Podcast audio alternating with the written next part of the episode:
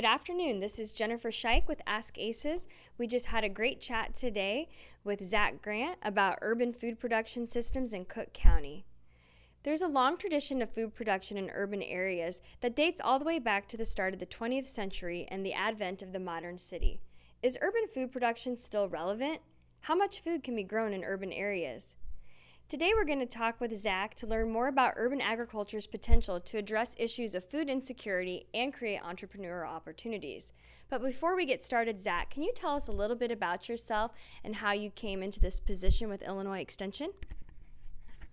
Sure. Thanks, Jennifer, uh, for having me on today. So, I've been with the university in some role uh, for a little over 13 years now, I guess. So, I started uh, down on campus as a grad student in 2005, studying uh, horticulture and primarily small scale food production systems, is what I did some of my thesis work on. And when I finished my graduate program here, I actually fortuitously had the opportunity to start the Sustainable Student Farm project here on campus with the Dining Hall Services, uh, Dr. Bruce Branham, the Student Sustainability Committee. Um, and that project is still going on. So that's what that project's actually almost at its 10 year anniversary uh, next growing season. So you can find out more about that at the Sustainable Student Farm. They have a website and they grow produce that they sell back to the dining hall uh, and, and, dining halls and the university community, as well as engage in different research and demonstration and outreach activities. Um, and then in 2015, I had the opportunity uh, to join the local food system small farm team in Cook County. They cre- they finally created a, a, position up there from that statewide team, focusing more on urban food production systems and programming for the diversity of stakeholders uh, in the Cook County unit. they had been getting a lot of questions and inquiries related to um, needs and resources and training surrounding urban food production. So they created the position, and I'm from closer to Cook County, so I decided to um, take my expertise up there and and and perform the outreach function of the university w- with extension. So I, I took a little bit of the actually kind of a, a, a traditional path in extension if there is a traditional path. Um, I did a little bit of outreach work as a grad student and there was an outreach function with the student farm and getting some of the information and techniques we were utilizing on the farm out to the growing community. So I always had an interest in more intensive, small scale, human scale agriculture. So it was an opportunity to, to, to do that and utilize that those skills in an urban setting up in Cook County. So that's kind of where, where I'm at today. So this is my third year with Extension, and um, it, it, it's been a great journey up to this point. Well, that's great. To get things started, let's talk a little bit about the history of food production in urban areas, particularly throughout the Midwest. Sure. There's there, there's actually quite an interesting uh, history with urban food production in Chicago, in particular, as well as other Midwestern Rust Belt cities like Cleveland and Detroit, as well as urban areas like Philadelphia and New York. So a lot of the historical perspective with urban ag actually corresponds with either periods of great economic depression or the outbreak of, of World War. So, uh, the vacant lot cultivations associations that sprouted up in Detroit and Philadelphia and New York as far back as 1893 during the sort of economic depression period known as the, the Great Panic of 1893 was a situation where um, the mayors of those cities actually were utilizing vacant lots um, and give, donating that land uh, to, individuals who are unemployed or underserved uh, members of those communities during that period of time so they could actually grow food for themselves and their family. And various programs like that, you know, occurred throughout the, the 1930s Depression era gardens and other civic gardening campaigns. And then during both world wars, 1917 World War One, and then 1942 through 1944, the Victory Garden movement with World War II. I'm sure some people are familiar with the fact that 42% of the produce consumed in the United States was grown in Victory Gardens uh, in 1944, I believe was the year. And Chicago actually played a, a significant role in that. I once saw a presentation from an individual named LaManda Joy who had all these interesting historical archives about the history of Victory Gardens in Chicago in particular. And I think I think the estimate she gave was somewhere ar- around along the lines of 900 acres of vacant lot space was utilized in Chicago. And I believe that was the largest representation of, of urban victory gardens uh, during that uh, federal program during World War II. So long history, uh, and then all throughout the 1970s and, and garden programs that exist, exist today, uh, both you know federally funded through extension and other uh, groups in urban centers. So there's a long history of it. A lot of it has again focused on uh, getting produce to underserved uh, individuals and communities. But there has even been a history of entrepreneurial urban farming in metro areas. Uh, you know, even at one time as far back as or early as 1982, uh, 70% of fruits and vegetables were actually still produced in metropolitan st- statistical areas. So there is a history of urban agriculture, both from a community standpoint and, and sort of entrepreneurial or economic standpoint. And now it's just kind of becoming coming full circle, and uh, we're kind of those programs are becoming more invigorated today. So that's why extension has more of a focus in in urban ag, in particularly in, in Cook County. So let's talk about Chicagoland today. What does urban ag look like?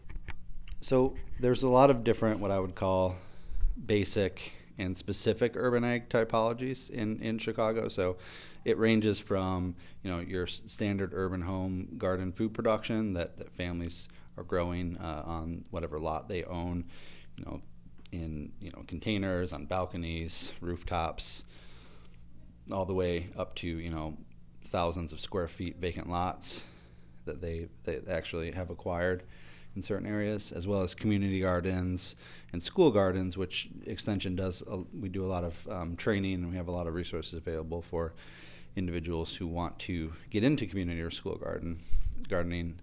And then there's, you know, ba- sort of referring back to the, the vacant cultivation associations we were just talking to in a second, vacant lot and intensive farming on vacant lots has become uh, somewhat of the focus of urban agriculture in the past 10 years or so. There's also the sort of high tech typology that a lot of people associate with urban ag. So these would be vertical indoor farming systems that we, that we hear about. So the stacked sort of terraced light LED light systems growing uh, in hydroponic trays in warehouses, in hydroponic greenhouses on rooftops, aquaponic facilities, and then larger scale rooftop farming all exist and are all different typologies uh, in urban centers. So it's it's it's not just one or the other. It's it's a mixture of a lot of different things, both you know community food system focused and uh, entrepreneurial um, urban ag ventures as well. So today we also talked a little bit about the difference between urban and peri-urban areas.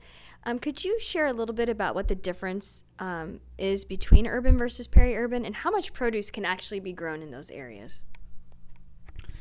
Sure. So, you know, peri-urban is really more the fringe areas just outside of the sort of densely developed um, areas that would surround the urban center so these wouldn't necessarily be suburbs because suburbs are somewhat disconnected from urban centers and more connected by you know interstates and, and, and longer commutes. Um, so a lot of the commercial farming operations that historically have existed in metro areas have been in para-urban regions. And i think the opportunity for entrepreneurial farming the larger opportunities exist in the para-urban regions where lots and land um, might be more accessible Whereas in, in dense urban centers, you know, urban ag might take on more of the typology of the community food system or the high tech um, sort of rooftop greenhouse type farming system. So, so yeah, it's it's both a, a difference in the, the, typology of the actual agriculture and this kind of characteristic of what the land looks like in and of itself. So in terms of you know the amount of produce that can be grown in both urban and para-urban regions, again, you know not all of the produce demand of an urban center is going to be met by uh, both either urban or para-urban production. But you know I think a focus on you know specialty crops versus commodity crops is definitely one of the focus. So looking at more highly perishable products like fruits and vegetables, maybe cut flowers or other specialty crops uh, would be what you would find from a commercial side uh, in urban and para-urban regions. And then in you know dense urban centers and community food systems, I think that they're growing you know a variety of different crops. Uh, some that would work economically entrepreneurially and some that wouldn't also a lot of you know beekeeping and sort of small animal livestock husbandry is even going on in in urban centers so so it really depends um, on whether we're talking about urban or para-urban ag. So again you know a, a lot can be grown and there's been a lot of different studies that have come out looking at utilizing vacant lots uh, to uh, grow produce. And I referenced in the, the live Twitter feed earlier a study from Detroit looking at 568 acres of vacant lot land in Detroit and being able to grow about 75, 75, 76% of the vegetables and 42% of the fruit consumed by the citizens of Detroit on those 568 acres. So again, not all, um, and but a, a, potentially a good chunk. I think I, I extrapolated that using some of that data looking at some of the vacant lot land in Cook County and looking at about 500 acres needed to grow that same amount of fruit and vegetables for almost all of the food insecure individuals in Cook County, which is about 14% of the population, or slightly under 800,000 individuals. So, again, you know, not all of the produce, but depending on what metrics you use and goals that you have, you could utilize space in urban land uh, for food production and make a significant dent. So, how many urban farms and what percentage of land in Cook County actually are being used um, to grow food? So that's that's a little bit of a difficult question to answer. Uh, the latest ag census uh, in 2012, they're starting to utilize the ag census to quantify uh, smaller diversified farms in rural areas and organic farms, but urban agriculture really hasn't really been statistically tracked in any urban ag census.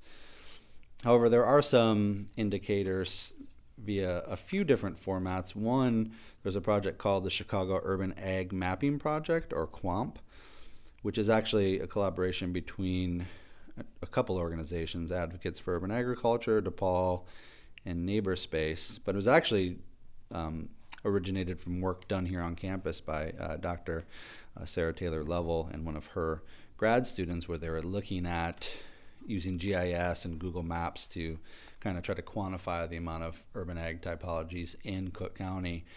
And right now on CUAMP, if you go and you can enter in different filter, filters for different uh, mixture of typologies, there's about 589 food producing sites, is what, is what they call it on this, uh, but it doesn't give you an exact, you know, in, in terms of square footage or acreage figure. Um, the city of Chicago alone owns about 11 to 13,000 vacant lots, which could account for as much as 870 acres of total urban land. So while not all of that space is, could be utilized for urban agriculture, a significant chunk could be. So it, it really depends on, you know, the the land use priorities of whatever urban center you're in. In Chicago, there is somewhat of a precedent and progressive uh, land use ordinances for urban agriculture that kind of allow for it, define it. In other urban areas in Cook County, it's it's not as clear, um, but I think that the it's it's changing a little bit. So as urban ag becomes a little bit more accepted, I think quantifying it and understanding the scale and scope of it will become more clear um, in the next you know few year few years to a decade, I would say. So Zach, is it possible to grow food for food insecure communities and create profitable farming businesses? Great question.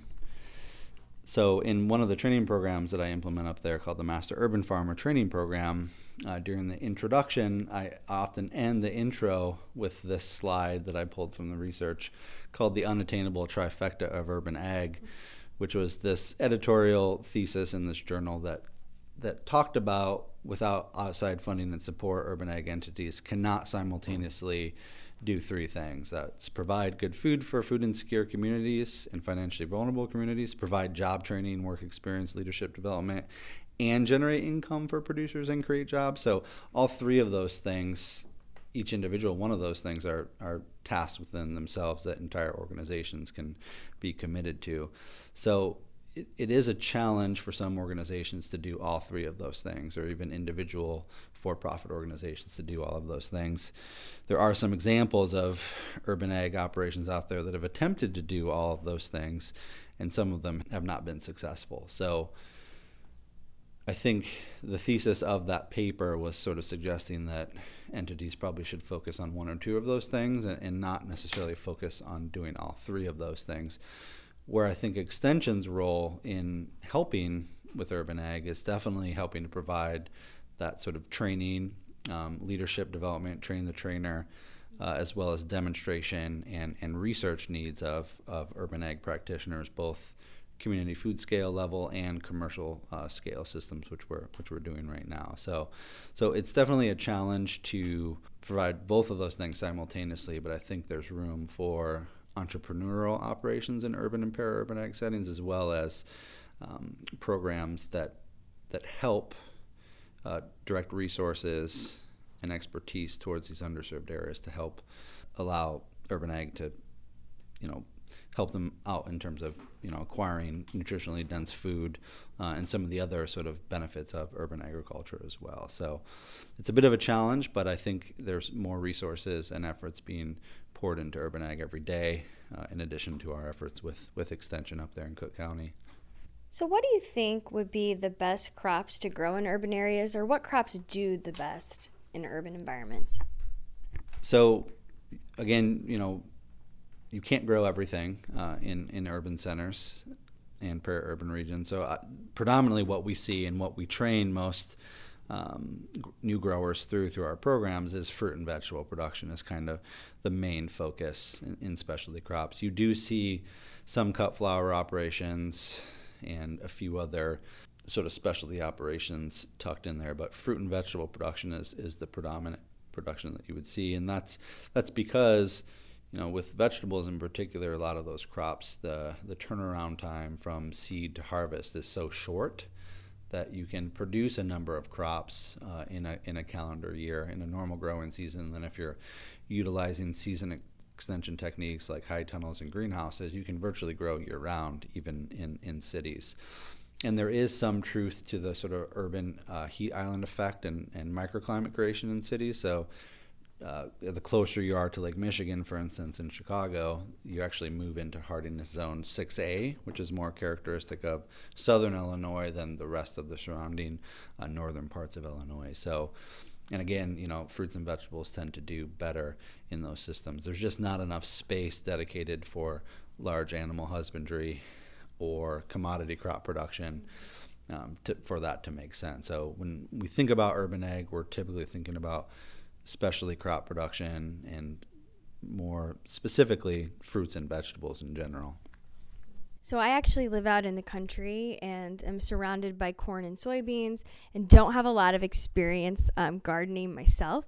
Although I will say that my daughter, who is four, has um, a potted garden that she's been growing and she now has four tomatoes so she's very excited. So you know my experience is is slight in this area um, but it's definitely a very trendy thing for people to talk about starting um, urban gardens and trying to do more in this in this space, which I think is fabulous. But I'm sure you get a ton of questions.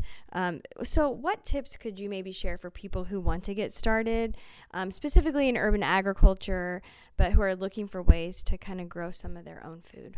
That, that's a really good question, and there, there's lots of ways to answer that. Um, you know, through U of I Extension and through our, our website, and through participating in our programs is probably one of the best ways to uh, engage and, and learn some of the sort of hard skills that you need to, to get started.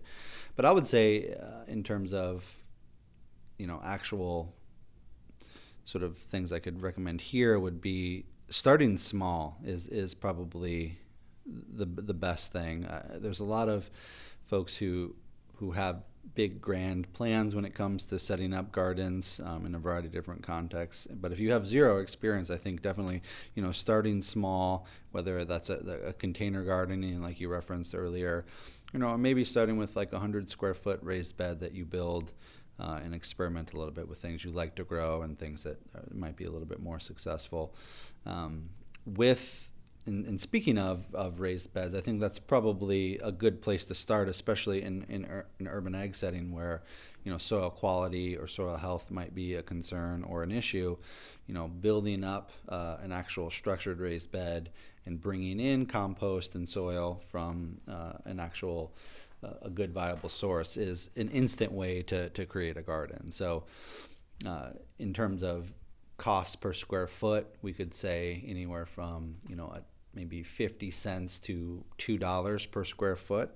So for you know 50 to 200 dollars you could you know build a 100 square foot raised bed garden and, and have an instantly productive garden so i think even if you're whether you're in, in an urban center, or even maybe even in, in, rural areas, if you want to have some somewhat of an instantly productive garden, that's probably the number one tip I, I could give you.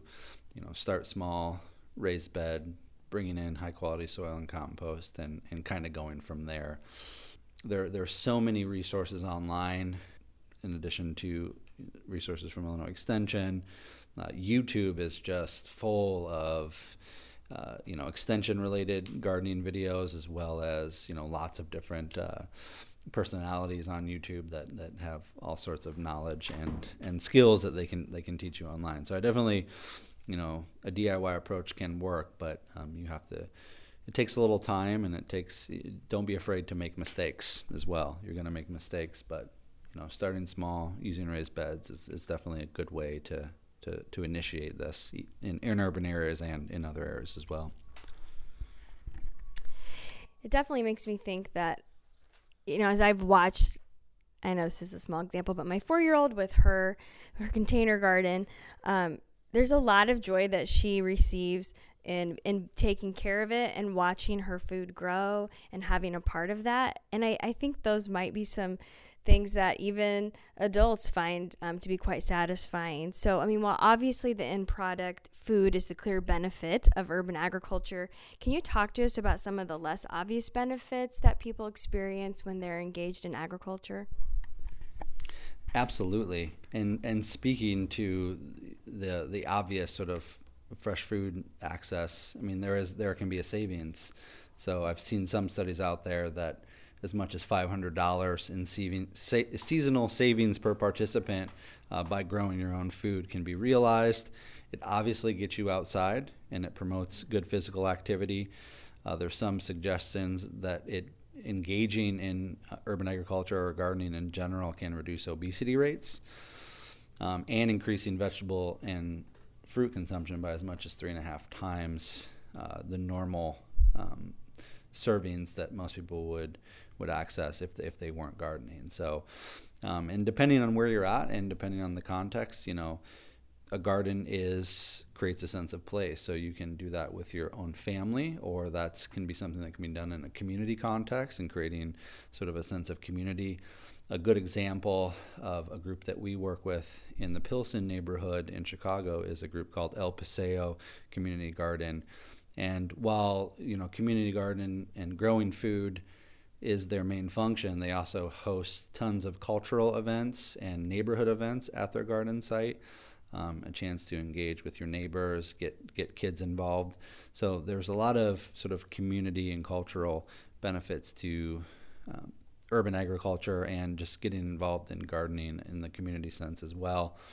Um, in you know, in with urban ag, also there's some evidence that property values can be raised by you know the more community garden urban ag um, sort of enterprises created in a neighborhood you can increase property values decrease crime um, reduce cost of community services so i've seen some information out there that su- suggests the savings in managing vacant lots that are maintained by cities can realize as much as $4100 in savings uh, per managed vacant lot per year so if we're allowing citizens to take over these vacant lots, you can the municipalities can save some money as well.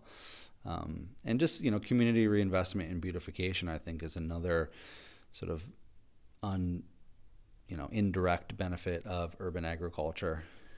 I mean, as well as engagement with local officials, because in a lot of these jurisdictions and communities, you know, urban agriculture or just gardening and food production in general is not it's not something that's on the books or there are ordinances for. So you have to get you know, a community coalition together to go out and engage with you know your local officials and government to to make this happen.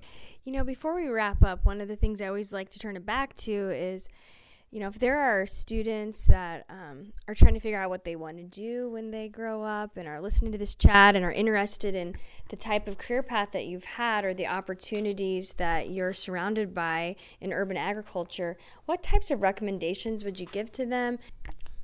So that's a, that's a great question, and I, I, I kind of referred to it a little bit in, in my intro in that I, in some senses, have had a traditional path uh, to extension and working in these urban food production systems. Um, there isn't necessarily a clear uh, career path to extension, but you know, if you wanted to become an extension educator, you know, not just in, in urban food production systems, I mean, you obviously need to have both your bachelor's and master's degree. Um, and if you are sort of working in sort of a thesis based grad school degree, if you had an advisor that was either an extension specialist or worked with growers in an extension role, that could create opportunities for you to go out and, and kind of get involved with some of the things that extension educators do. Um, having a strong background in communication and writing um, is, is important. Uh, not all educators have that sort of background, but as you you know start networking with different groups providing educational programs if you don't have a good communication skill set that uh, it, it, it can be a little bit of an issue um, but so yeah so you know there it's it's not a, a, clear path but there are a few different routes that you can go go through with that um, you know one of the things that we're doing up in Cook County uh, that might provide opportunities for students who, if they you know lived in the Chicagoland area and were interested in urban agriculture and maybe interested in a path um, to extent through extension. We are developing an urban ag demonstration and research site in South Cook County um, that sort of mimics, in, in some ways, an urban scale version of what the Sustainable Student Farm is here on campus. So an opportunity to showcase different systems um, and demonstrate and, and use some of our training programs through uh, this site for more hands-on work. So with that, you know, there could be opportunities for internships within the College of ACES uh, to, to work with us up, up there in Cook County on that site and gain some of those um, skills and a little bit more background and footing in urban ag. I've actually I, I had a, uh, I think it was an ag education undergrad student work with us um, through an internship through College of ACES and Extension a few years back. And they were fortunate enough at that time we were actually working on a few projects out in a few different urban areas in Cook County. But now we're actually going to have our own site um, starting next growing season. So, you know, students could get a hold of me if they want or go through um, their advisors to maybe set up some sort of internship uh, through Extension and ACES if they're interested in, in, working with us up in Cook County. So the College of ACES offers, you know, whether you're going through the Department of Crop Sci, Ag Education, those would be the, the undergraduate degrees that you'd probably focus in uh, unless you were doing human health and nutrition or, some, or one of those fields like that. But you know that and then a graduate degree is, is needed uh, to work in extension specifically. So yeah i mean that's that's kind of the the, the main plug that i would give. Um, other than i mentioned earlier um, in the intro and i can mention again the sustainable student farm here on campus while it is a little bit larger scale a lot of their systems do mimic some of what we see in urban ag systems so there are volunteer opportunities and internship opportunities here on campus with the Sustainable Student Farm as well. Um, and you know we have I think there are a couple courses, both online courses and on-campus courses that do focus uh, in urban food production systems as well. Well, thank you so much, Zach. It's been fun to get to visit with you more. Um, I remember when you were busy here with this sustainable student farm and getting to interview you and talk to you then. And it's exciting to see how your career path has just continued to grow and how your impact has reached so many more people in our state. And we thank you for what you do and how you help take the college's research and, and work that we're doing here out into the state and to the world. So, um, Thanks again for joining us today on Ask ACES, and we look forward to talking to you next month. Have a great day.